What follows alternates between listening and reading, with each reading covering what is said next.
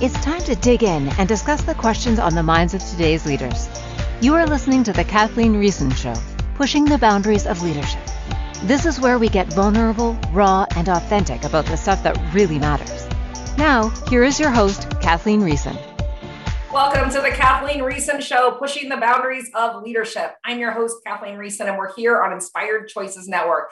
And today, I know every week I say this is the best show yet. But today we've got even uh, the best show because I have someone here that he is known to other people as Dr. Finnerty. So he spent his life studying neuroscience, the brain. He was a professor at many universities, but Des Moines University being the latest one where you worked 30 years there. And he studied. Uh, one of the things I say many, many times is he'll forget more each day about the brain than I will ever know. And so I, I could go on and on about the accolades that he has received. And the, the, the way that I reference him outside of the professional world is I call him dad because he's also my dad. Uh, but he's known to other people as professor, as a teacher, as Dr. Finnerty. So, Dad, thank you for being on here today. You're welcome, Kathleen. I'm happy to be here. Yeah, so we are we are talking all about neuroscience, the brain, and really joy. This is our sixth week of joy. We've been studying joy in so many different aspects. So if you want to hear any of the past episodes, you can go on and listen to those. But today we're talking about joy and, and emotions and neuroscience, the brain, so let's start out today. Just can you give an overview first of the brain? We obviously we all have a brain, hopefully. well, one thing you'll even share, you have brains at home. Oh, sure. So it, so, never hurts to have an extra.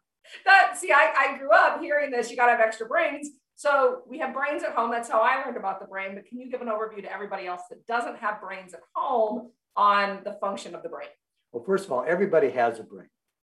Now, not everybody uses it, but that's a whole different, different story. But when you, when you look at the, the brain and the nervous system, it's the, it's the master controller, if you will, the, the central processing unit, to use computer terms, for, for the whole body. The brain is the, is the, the top part of it. And, and we can break the brain down into several regions. You have what's called your frontal lobe, which is up here. And, and we're going to talk a lot about that today, but that's where that's where executive functions, higher processing occurs. In the very back is the occipital lobe. And that's where information from your eyes is perceived as vision. And we put meaning to that. And it starts here at this occipital lobe, kind of works up. So you got executive function, vision. Here in the center part is, is what we call the uh, parietal lobe. Now, the parietal area is for making sense of sensory information and also for motor control. So the brain can control the rest of the body, make our hands move, our fingers, my, my jaws jabber, move back and forth, and so I can make noise. So that's all here on the parietal. And then we have an area called the temporal lobe, which would be right behind your ear and then the temporal you know, part of the temporal body in here. And, and that we're going to talk about because that's what we call the part of the limbic system. And the limbic system is involved in emotions and memory and, and putting a context to things. Now, below that, we have at the base of the back of the brain is the cerebellum. The cerebellum is, is, is very much involved in motor control. So if you up here in that parietal lobe, say, I want to lift my left arm. Well, then it sends signals to the cerebellum. The cerebellum says, okay, this is what we got to do in order to lift that left arm. And then it will send signals down. And then the spinal cord is basically, think of it as a coaxial cable with information going up and information coming down. And in this case, I wanted to lift my left arm. So it's going to have, the cerebellum is going to process where my arm is to start with, where it wants to go in the end, and then how to get my arm to do it. And it sends all those signals down to neurons in the spinal cord at the right level, and thus the muscles get activated and I can move my left arm. So that's the that's the nervous system in a nutshell. So nervous system in a nutshell right there. But let's think about specifically emotions. When I talk about emotions, how do you describe that from a neuroscience perspective? Well, the, the emotions are a perception. And, and, and they're different from feelings. You have emotions and you have feelings. Emotions, think of that as being just kind of a perception, uh, a real subjective kind of a thing that uh, is, is geared to, to joy, happiness, pleasure, uh, fear. Those are probably the two big ones pleasure and fear. And then emanating from those with fear, there's anxiety and, and anger and things of that nature. With emanating on that, that pleasure side is, uh, well, everything you can think of. A couple things to keep in mind is when we talk about emotions and then feelings, the reaction to those emotions, the, the body's response, we always want to keep in mind how the how the whole system was designed in the first place. And, and to that, we've got to think of ourselves as simply a biological entity, a biological being, no different than, than, than a, a squirrel or a, uh, a muskrat. Don't like think of that, but a muskrat or an ant, even. And, and all those beings, they really exist for one thing and one thing only, and that is for propagation of species. Now, that's pretty crude, and we'd like to think as being human beings, we're a little beyond that. But, but that's the basic inert biology to it. And in order for that to occur, we have to have survival. We have to survive. So the whole system, the nervous system, and then emanating from that, the rest of the body, it's all geared for survival. Now, that means a lot of things food, We've got to have nourishment in order to keep our bodies operating to survive. So, food, water, uh, safety, and security. That's why we, we're, we're social beings. We're a lot safer in a pack than we are alone. So, now we see this, this social networking developing. So, everything is geared for survival. Now, when we get into emotions, we've got to stop and think a minute and and here we're going to go back in time a ways. When I was in graduate school, the general feeling was that, that pleasure was kind of an extra and that the, the negative emotions were most important. And if you think about it, that, that really kind of makes sense. We're, we're more geared to being attuned to things that could harm us than to things that are good for us. Because, yeah, it's good for us. Okay, that's all nice and fine. We'll figure that out. But if it's harmful for us, then, then we're done the, the reality is we've got both systems operating together in much the same way. But there is a little bit of a, I'm going to say, a negative bias in the sense that we're, our system is a little more attuned and more sensitive to those negative things. But at the same time, we do have this strong positive reward circuitry within the nervous system. I want to mention a, a an article, and I think uh, Kathleen will have it posted in, in some way for everybody. But there's a paper by, it's called Neuroscience of Well-Being. And it's by, the authors are Dol, Dolcos, D-O-L-C-O-S, uh, Sandra Dolcos. She's at the University of Illinois. Uh, her co-authors are uh, Moore and Katsumi. And uh, the title of her, again, is Neuroscience of Well-Being. It's, it's a chapter out of a book, Handbook of Well-Being. Uh, and it's, it's a really good very readable summary of, of, of the whole concept of, of, the relationship to neurobiology, the basis for our behavior. Uh, we've talked about the, this, this, this goal, this uh, perpetuation, propagation of species and survival.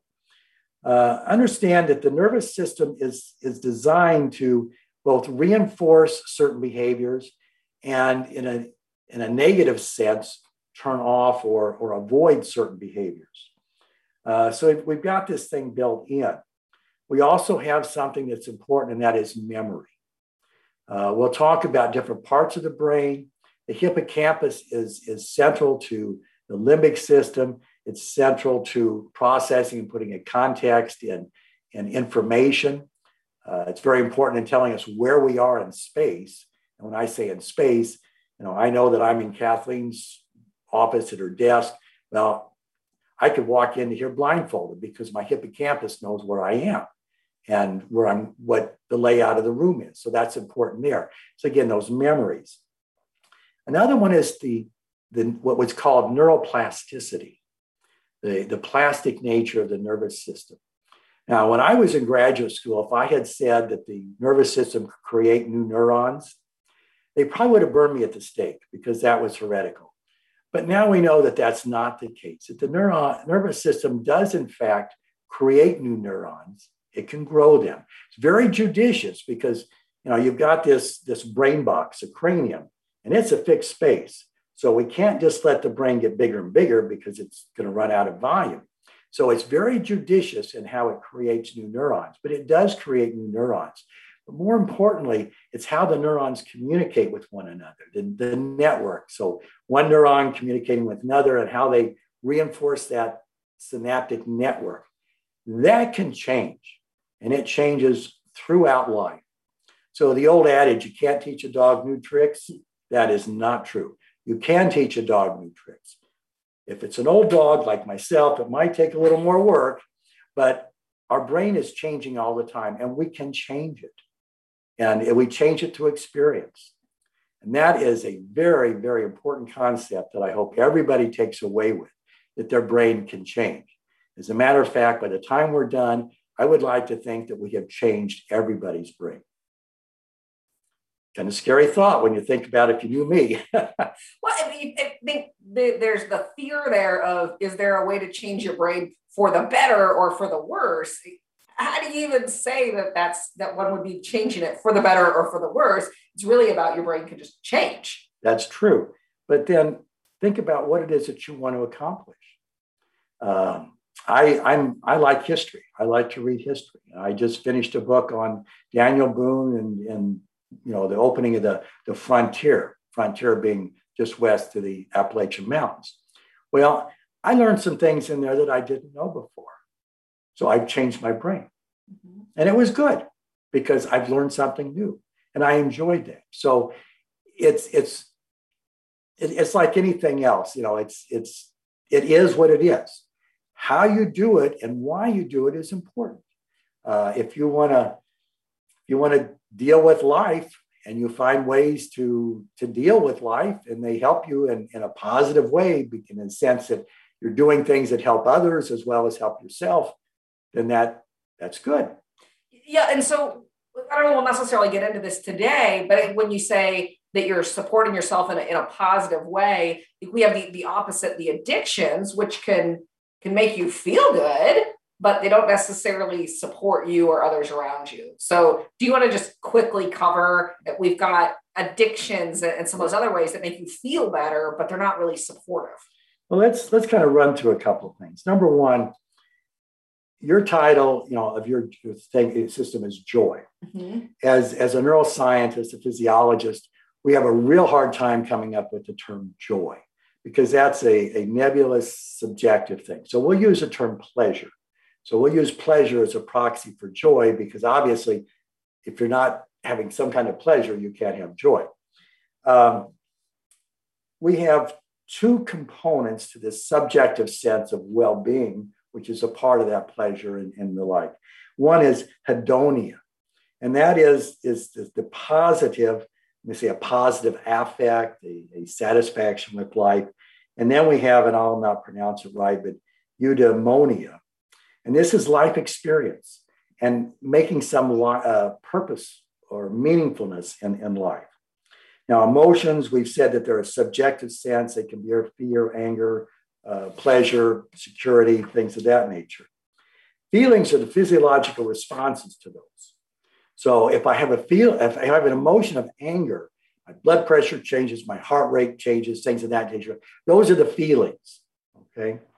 Now, when we talk about these emotions, because the feelings, they're sympathetic, parasympathetic responses, somatic responses, all that is emanating out from that spinal cord out to the rest of the body.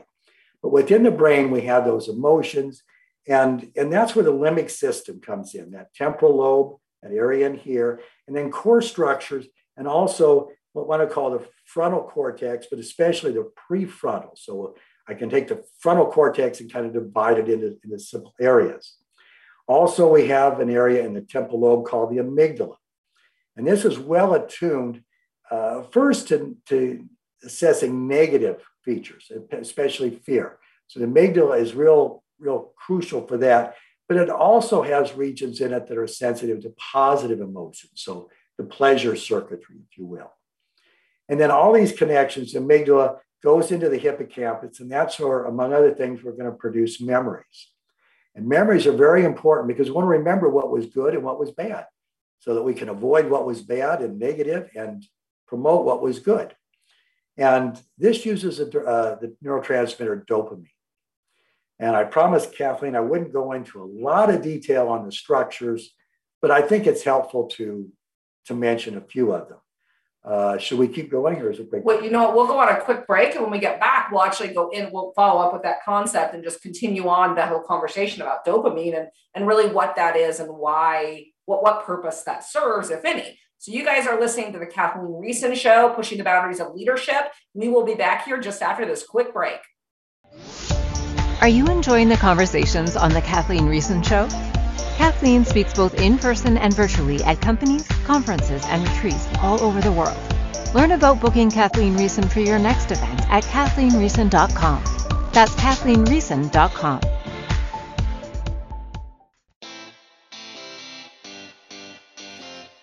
Are you a subject matter expert? Are you here to share your expertise with an audience waiting to hear from you in only the way you can deliver? Are you ready to have your voice amplified across the airwaves? Inspired Choices Network has a global radio platform streaming to millions of people across the world.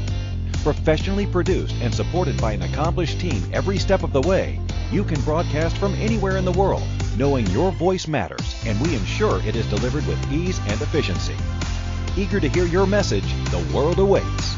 Contact us today to become an Inspired Choices Network radio host Email become a host at inspiredchoicesnetwork.com.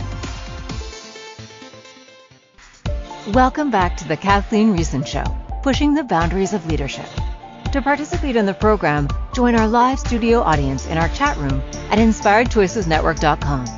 Now, back to the program. Welcome back to the Kathleen Riessen Show, pushing the boundaries of leadership. And we are here today talking all about the brain and joy and other emotions and how those correlate. I have Dr. Finnerty here with us. We've been talking for the last 15 minutes. I call him dad. You guys can call him dad or Dr. Finnerty or whatever you want. But Dr. Finnerty here, and he is telling us all about dopamine right before we ended dopamine in, on the brain. So, do you want to continue that thought? Well, I, I'd like to, and and let's just kind of hold dopamine up there. We're going to come back to it a little bit, but I don't want to get a whole lot. I don't want to get really stuck in a lot of details. That being said, I am going to mention some terms and, and locations, but the functions that they're associated with are probably more important. Now, I mentioned the amygdala. The amygdala is, is here in that temporal lobe, and it's well attuned to, I'm going to call negative emotions, negative contact processing of negative or co- uh, putting a negative context to sensory information, especially to fear. And, and again, that's very important for survival. But it also has a section of it that is pretty sensitive to, to positive things as well. And then its connection is with the hippocampus. And the hippocampus, among other things, is very important in terms of making memories. And again, think back the basic operation is designed to promote survival.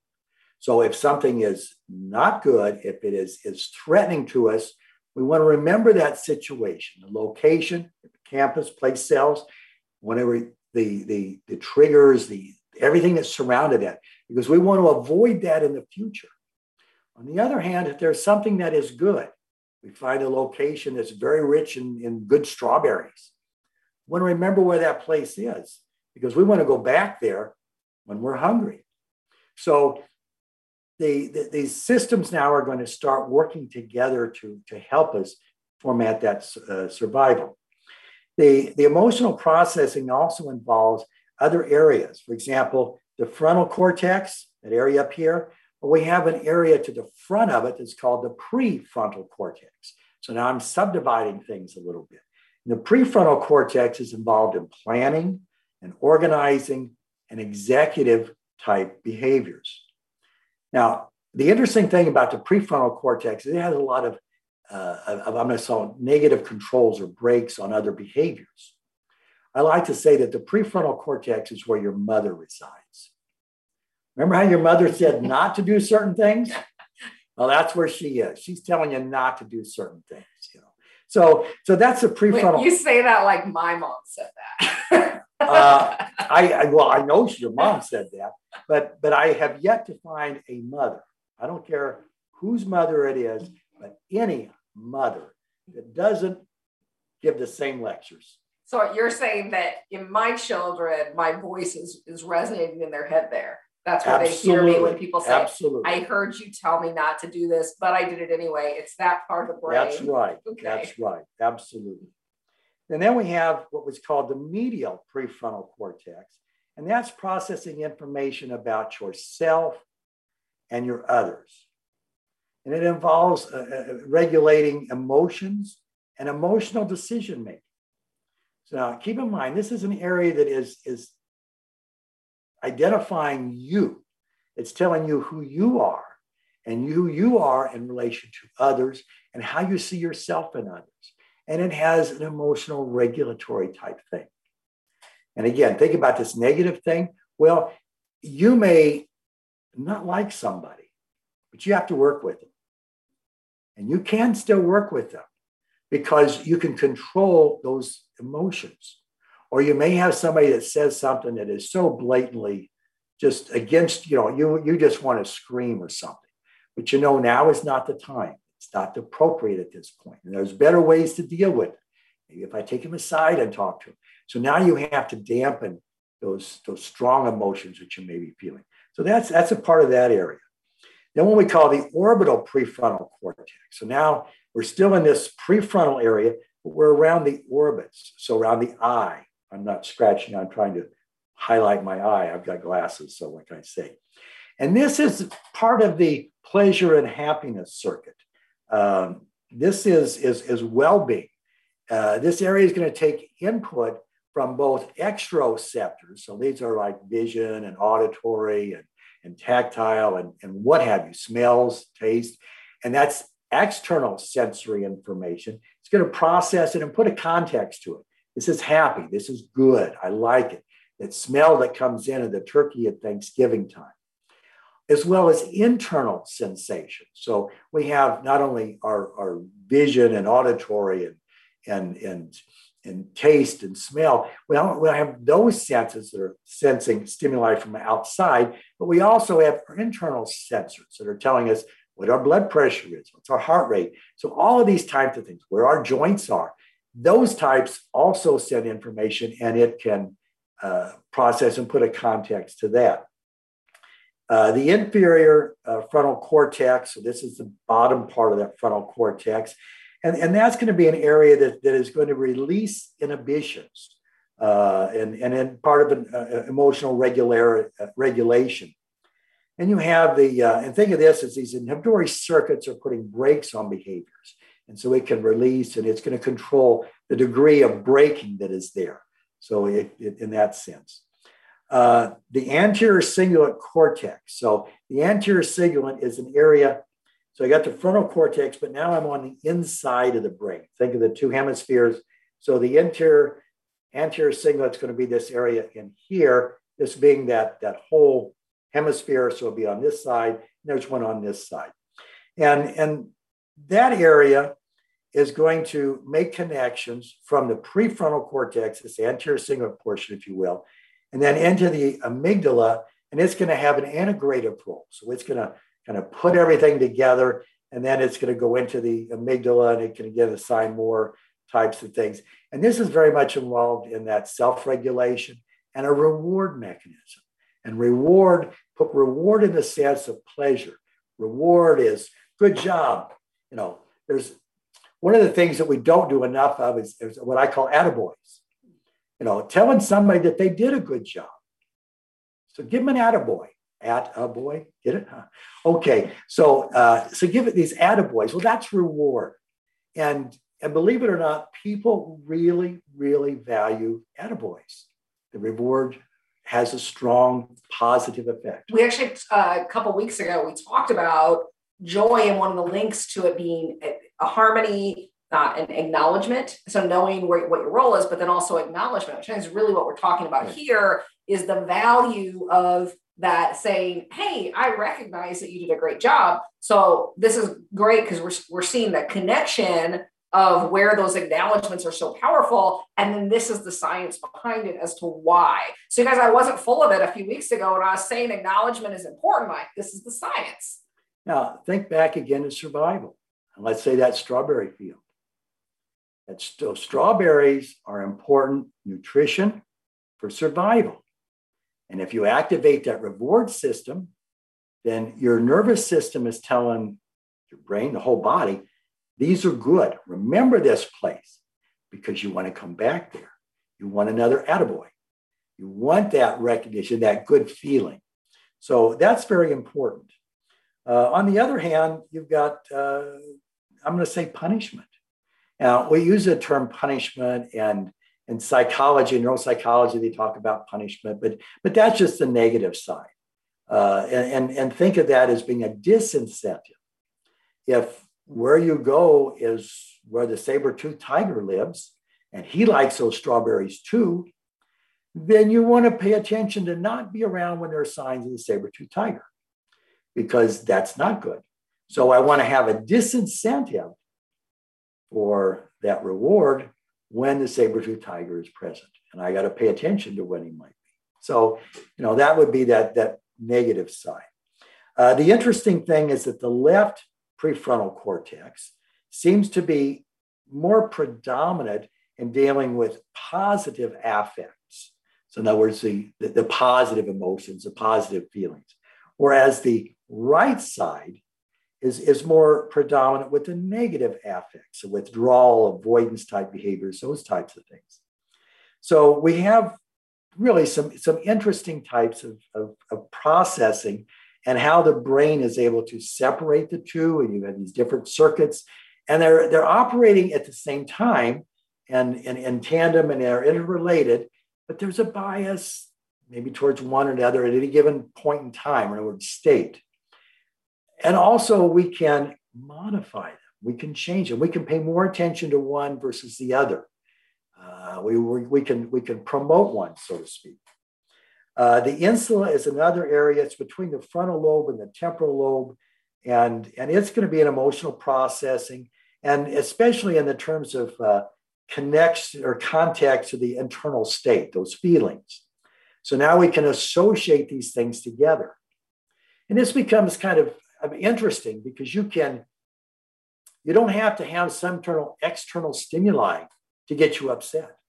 You can just think about being upset. And now suddenly your blood pressure goes up, everything goes on down. You know, it's not good. On the other hand, you can think about good things. And, and here you're, you're dealing with the same process. You go into the doctor's office and they're going to take your blood pressure. Now you can do what I do I always go to my happy place. I think about sitting on a beach or, you know, in a chair overlooking a lake. And it's calm, it's cool, it's wonderful. I take a deep breath and relax. And I bring my blood pressure down a little bit. So then when they take it, you know, she says, Oh, your blood pressure is really good. Yeah. I hope You're it is. Playing the system. Well, okay, I'm playing the system.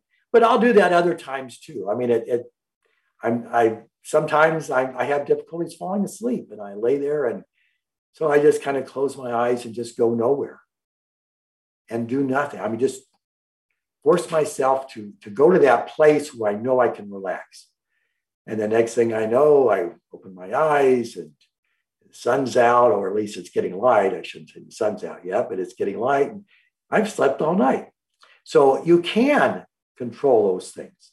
And what you're talking about really uh, another word for it would be like a meditation or a mindfulness practice in really just calming yourself. Absolutely. And it's a lot cheaper. It doesn't cost you a cent. And we've been doing it all our lives. And, and we learn we learned to do this, you know, before kindergarten, but let trust me, you all learned about this in kindergarten. You learn to take a step back, take a deep breath, and count to 10 what are you doing? You're just controlling your emotions. You're, you're trying to put a balance between those positive and negative ones. You know, Joey was playing with that truck and you wanted to play with it. Finally, you learned, well, just count to 10, Joey gets bored and he goes off, and now you got the truck to yourself. So we learned how to control our minds in kindergarten, probably even earlier. I don't know, I was probably like in preschool. you were teaching it to me. Whether I learned it or not is a different story. I can tell them about how we got you to preschool. that's, that's another show. But uh, we're going to go on a quick break here. And when we get back, we're going to continue this conversation. We've actually got all kinds of questions that people have submitted, and we're going to go through these and, and just answer all kinds of stuff. It's all across the board on emotional intelligence, neuroscience, all these effects on the brain. So stay tuned. You're listening to the Kathleen Riessen Show, pushing the boundaries of leadership. Enjoy this quick break. Are you enjoying the conversations on the Kathleen Riessen Show? Kathleen speaks both in person and virtually at companies, conferences, and retreats all over the world. Learn about booking Kathleen Riessen for your next event at kathleenriessen.com. That's kathleenriessen.com.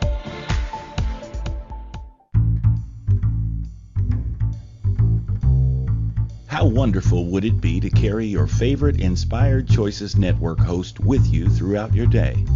Well, now you can. Inspired Choices Network now has its very own mobile app. Our free app offers live streaming shows, along with thousands of podcasts and TV episodes. Our shows cover a wide variety of topics. Whether you're waking up with us, carrying us through the day, and taking us to bed with you, we're always here for you to enjoy. We're easy to find. Just search for Inspired Choices Network in the Apple App Store or Google Play Store. Welcome back to the Kathleen Riessen Show, pushing the boundaries of leadership. To participate in the program, join our live studio audience in our chat room at inspiredchoicesnetwork.com. Now, back to the program. Welcome back to the Kathleen Riessen Show, pushing the boundaries of leadership. I'm your host, Kathleen Riessen, and we're here on Inspired Choices Network. And today we have been talking with my dad, Dr. Finnerty, who's a neuroscientist and has been talking all about emotions and joy, pleasure, as we've been calling it, and the effects of these emotions on our brains and really understanding the science. So you guys know I've, I've been talking for the last two weeks all about joy, but but I really want to just draw this connection here of of the stuff that we've been talking about. There's actually science behind it. So I'm not full of it. I think that's my biggest takeaway from today. Uh, but for all of you, it's really understanding that there's science behind all of this as to how we show up the way that we do. Uh, wh- when we go into the workplace, we just talked a little bit ago about how to actually shift our emotions. And so we're going to dig into a question about stress. So the question is, what is stress and is it all bad? Well, stress is actually good. That being said, it's like everything else in moderation. If, if you look at a, a how stress affects behaviors, let's say thinking, cognitive behaviors, but even, even you know, motor behaviors, you see the same thing. It's an inverted U. So it's, let me go this way. It's an upside down U. So a little bit of stress and you're doing better. A little bit of stress and you're doing better. A little bit of stress and you're really doing better. It helps you focus things. It helps you concentrate on things because you, you have this, I'm going to say this fear of doing wrong. Of, of, you've got to succeed. So a little bit of stress is good. Then you reach a peak. Now that's the optimum. On the other side now, stress begins to see a decrement. If I put too much stress on you and you're trying to do some manual uh, procedure, you start to shake. So you have these somatic manifestations. Well, if, if you're if you're a surgeon and you're going to be doing some kind of fine surgery on the heart or what have you, and you start shaking, that's not a good sign. You know, that's almost like saying, oops, you know, you don't ever want to say that in surgery. So a little bit of stress is good. So stress in moderation is good. Too much stress is bad and too much stress for a long period of time, or just stress for a long period of time, is not only bad, it is truly detrimental. It can damage the brain. What happens there is the amygdala goes into overdrive. And so remember, the amygdala is driving the hippocampus. Is that dopamine in there? Well, now you're driving the hippocampus, and that guy's firing and he's responding, and and and you're promoting the release of cortisol. And cortisol is, is a stress hormone. And again, it's, it's good in a little bit, but too much richest part of the nervous system in terms of receptors for cortisol is the hippocampus. And literally, what happens is I think the simplest way to say it is you burn the cells out, they die. If I looked at the brain of a man who served in Vietnam and had spent most of his time in combat, so mm-hmm. in a combat zone, that man is not in control of anything during that period. And I relate to Vietnam because that's what I know. I mean, you could do the same thing for Iraq or, or Afghanistan. If I look at the volume of his hippocampus, it will be dramatically smaller than my volume. And if I look at the behaviors, this poor guy's got uh, post traumatic stress disorder. Mm-hmm. And I can relate the behaviors that you see with PTSD with that decrease in volume of the hippocampus. And this is related to stress. Now, here's the interesting thing I have really, really high degree of confidence in that because I can take and see the same thing in animal models where I put them in stress. And I see the same change in the hippocampus there. So, too much stress, at least from the nervous system, just one little area, that being the hippocampus, it's going to cause damage. And remember, hippocampus is important in memories. So now this guy, forget all the other cognitive things, he's not even able to make good memories. So you I know this this isn't in your, your biography that we wrote online if you guys look it up, but you did a lot of research on rats. Uh-huh. How and we have a rat brain at your house. You have a rat brain. How similar is the rat brain from a functionality perspective to the human brain? In in the broadest contents, they're the same. They're the same in the sense that the, the frontal cortex is involved in certain aspects, the cerebellum, limbic, you know, and the, the, the devil's in the details. All right. Now, the, the rat is a good model. You know, the rat nervous system is a good model for humans, but there are a whole lot of things that are different as well. So you, you know, I can't just say just because it works here will mean it'll work here. But if I see something that's work that's that's operating or or changing or what have you in the rat, I look at where those regions are, and then I move them up to the next level of the, uh, the mammalian system, a little more complex system, a little more complex. And now I'm building blocks. So they're all very, very similar and very different at the same time. So it's it's like putting pieces of puzzle together. I've got a clue here and I've got a clue there. And those clues can tell me things about unlocking the secrets down the road. Well, you studied in apes too, right? Uh, How similar are those? I did. I did some yes, I've uh, more observational studies in, in, in with apes, and uh, but I, I know I've you know, I've looked at humans, and uh, it's you see it, with behaviors if you can interpret them, and and we can use human behaviors to help us get a guide as to what we think the rat must be doing or why they're doing it. Uh, you know, who knows? We may find in the end that the rat was doing things for whole different reasons than we thought, and you know, who knows? But uh, but they're clues. I mean, the, the animal model is that it's a good model, and it gives us ideas on where to go look when we look at humans and, and, and other animals. Um, uh, one of the things that I wanted to to mention briefly, you know, you talked about stress, but you mentioned addictive behaviors before. Mm-hmm. One of the things that we want to keep in mind is that we have pleasure, and then we have to reinforce from that pleasure in terms of motivation. Mm-hmm. Now, pleasure is think about that as you like something and it has to do with the present. I like I like lemon drops. You know, I like the flavor of the lemon. I like lemon lemon anything, lemon cake, lemon pie, what have you. So I like that. Now that is opioid mediated. And I say opioid because you know internally we have a neurotransmitters and neuromodulators these, these endogenous opioids, uh, metenkephalin, leucinenkephalin, dynorphin, beta endorphin. Oh, those different types of opioids. Those are all different. Okay. Little, those okay. are all different little types. Okay. Okay. Uh, but but be that as it may, so we have these opioids, and in particular, it's metenkephalin is, is the one that's mediating this.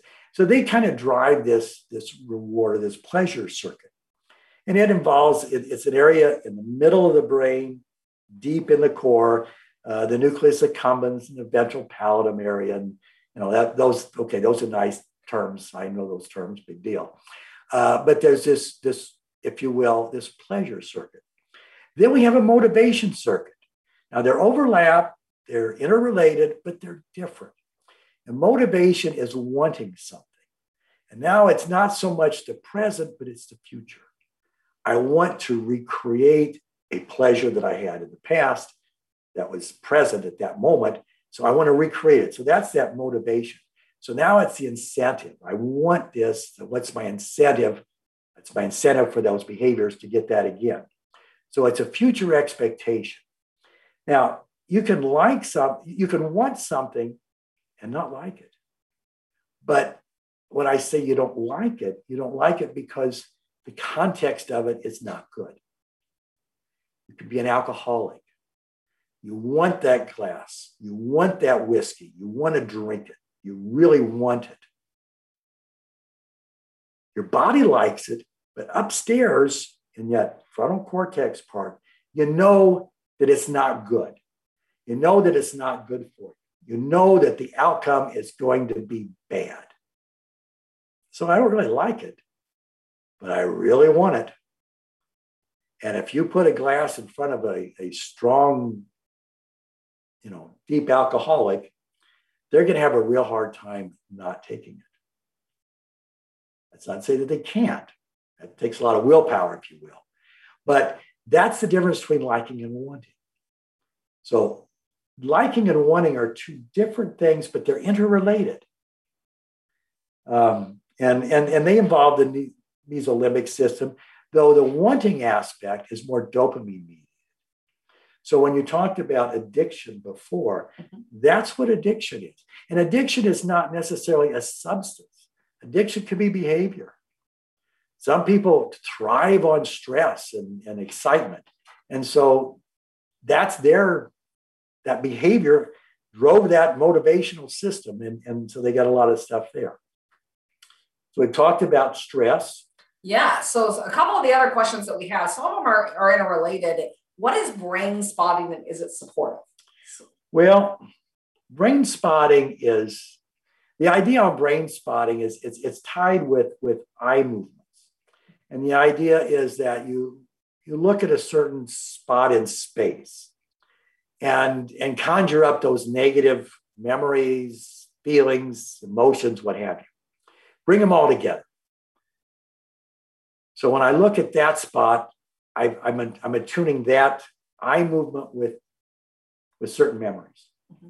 Now I look at a different spot in space, so I move my eyes to a different direction, and then I conjure up good stuff, my happy place. So what you, the therapist will have you do is when you when you experience something that brings on that trigger that brings on those negative feelings, move your eyes to the other spot. Well, if you look at brain spotting, it, it's only effective when you've got a good therapist working with you. Okay. And that therapist is, is getting you to accept and recognize these bad memories, you know, triggers, what have you, those, those bad things. And then they're working with you on a way to cope with them. Now, this is my perspective. Does eye movements have anything to do with it? Not in the least. So you're talking about it's really about the therapy, the talk it's, therapy. It's, it's about the therapy. Yeah. Now, that being said, do I discount it? Does it not work? Hey, I've never been through it. Uh, and I am sure that for some people, it works when when I was in in, in younger days, we had a general rule for antidepressants, and the rule was a rule of threes. Third of the people with severe endogenous depression. So I'm not talking about reactive depression. I'm talking about you know that they they really have severe depression. Third of the people will get better no matter what you do. A third of the people with some type of therapy will get better. And a third of the people are not going to respond to anything you do. Now, that third that's not responding to anything you can do is probably because we don't know what to do we're not very effective in what we were doing. Uh, but it was, there was something inherently such that you couldn't change it. So that was what we got this rule of threes. And I'm convinced that with, with everything that that first group, they'll get better no matter what you do. Uh, it, it just, you do something even whether it's truly effective or not, the fact that you're paying attention to them, that you're you're acknowledging that they've got a problem, that's that's a big, big therapeutic effect right there. So to say it doesn't work, I'm not going to go that far. Uh, to say it's it's all hocus pocus, I'm not going to go that far. I do always told my students, you know, I've got these little uh, what I call Finnerty's feel good pin tablets and I'll sell them to you at $50 a piece. And these things are a magical cure for whatever ails you. Well, if you're willing to plunk down $50 for a lifesaver, you got to believe that it's going to work. and if you believe it works, it'll work. And it's going to work. That's the placebo effect. But, but I'm not saying that brain spotting is a placebo. I'm just saying that from a, a physiolog- neurophysiological perspective, I, I cannot understand a basis for it. Does it work therapeutically? I'm not going to knock it. If okay. it does, go for it. Well, so we have a few more questions, but we're going to take a really quick break. You are listening to the Kathleen Riessen Show, pushing the boundaries of leadership, and we will be back here in just a second. Are you enjoying the conversations on the Kathleen Riessen Show? Kathleen speaks both in person and virtually at companies, conferences, and retreats all over the world. Learn about booking Kathleen Riessen for your next event at kathleenriessen.com. That's kathleenriessen.com. Welcome back to the Kathleen Riessen Show, pushing the boundaries of leadership. To participate in the program, join our live studio audience in our chat room at inspiredchoicesnetwork.com. Now, back to the program.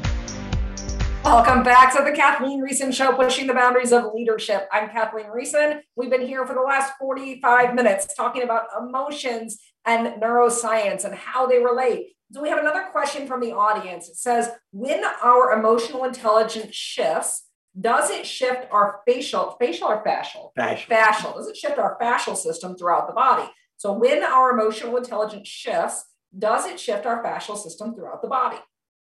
Well, the fact that they're using the term fascial system, whoever asked this, has got to be some kind of physical therapist. Massage. She's a masseuse. Okay. Well, that's that's a type of physical therapist, I guess. Um, I would use the word somatic as opposed to fascial. Fascial has to do with the, the fascia, the, the, the muscles, and the, the soft tissue. Somatic is just, you know, muscles, our bones, how we move our bones, that type of thing. And, and I'll, I'm I use a broader sense of the, the somatic, but it's, you know, the fascial is part of that. And, and the answer to that is absolutely. Remember, I said feelings and emotions. Emotions are that subjective sense. The feelings are the somatic response to it. So the autonomic and the, you know, the parasympathetic and the sympathetic nervous system, how they react to it. Our parasympathetics can react. Uh, we can turn them on or off. I can raise or lower my heart rate. Think about this. Try this sometime.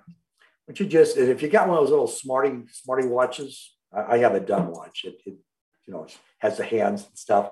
But if you got one of smarty watches, put it on there and put it to your heart rate and just kind of set it off somewhere. This is an example of biofeedback. What I want you to do is I want you to think about really being angry. And I want you to imagine your heart, picture your heart, and have it go as fast as it can. See if you can raise your heart rate. And then if you don't feel a pounding in your chest, you can look at your old smarty watch and see what your heart rate is. And I'll bet you can raise it real easy. Now, once it gets up there, I want you to go to that happy place. I don't know where your happy place is. You know, maybe it's in the woods, looking at trees or something, but just relax. And I want you to see your heart in your chest and now make it go donk, donk, donk. Slow it down. You can do it. On the one hand, you had some negative emotions and the feelings. You saw somatic response. Happy, positive emotions, feelings were parasympathetic, slow the heart rate down. So the answer to that is, is yes. If you can change your, your mindset, your emotional state, you in turn can change those feelings that are associated with that. So the, it's absolutely true. And it, it goes beyond that, even. Think about optimism. You have this optimistic state about you. If you want to talk, look at a guy that had an optimistic state, who was true optimist, read uh, Thunder and Treasure about Daniel Boone. You look at what this guy went through, what he had lost, and yet he still wanted to go out and he still wanted to emigrate and populate that frontier.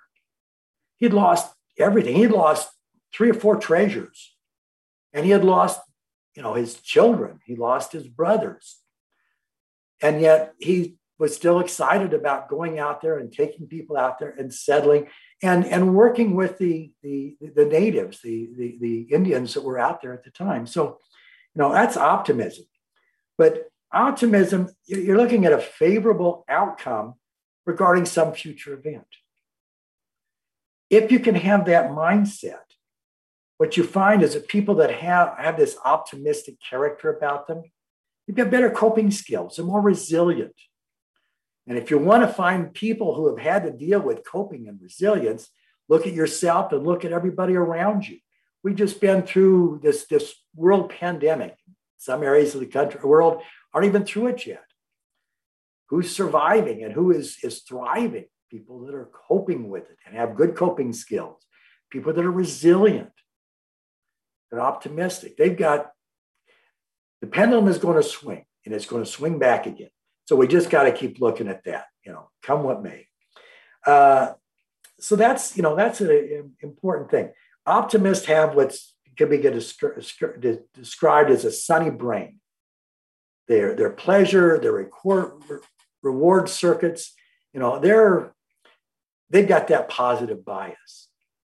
On the other hand, you got pessimists, and they've got the rainy brains, and and they're they're more on that right side of that prefrontal cortical circuits, and and they're always looking at the negative side of things. I don't like the term sunny and rainy because I kind of like rainy days every now and then, not all the time, but I do like rainy days. It helps my grass grow. Uh, so there's nothing wrong with rain. So I don't like this you know that analogy but but that's an important thing to keep in mind. So what we're talking about is the the bias of the system. You've got the the positive side the positive circuitry and you got the negative circuitry. And depending upon circumstances you might want to be a little more attuned to one than the other.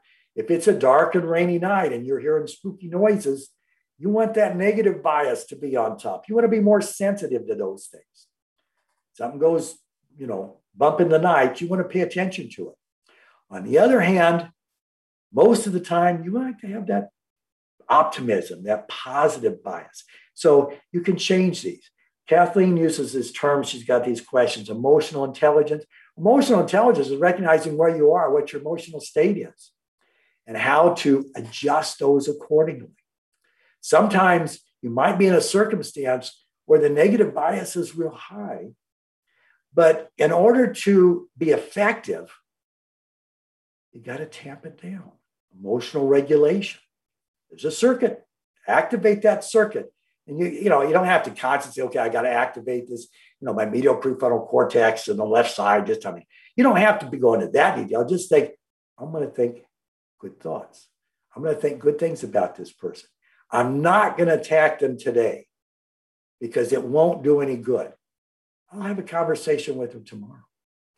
So you're working on this side because tomorrow I'm going to be optimistic. I can get through to them. Yeah. So I will, I'll take that approach. So we are we could spend the next few hours just continuing. We have a whole other list of questions, but our show has come to an end, and I thank you so much for being a part we of today. One question we have to address. one question. Okay. Does the universe no, how? how does the universe work?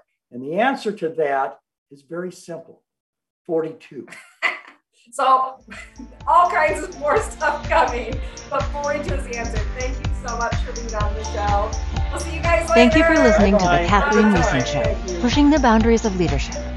Kathleen Riessen will return next Monday at 11 a.m. Eastern Standard Time 10 a.m. Central, 9 a.m. Mountain, and 8 a.m. Pacific on InspiredChoicesNetwork.com. Have a great week.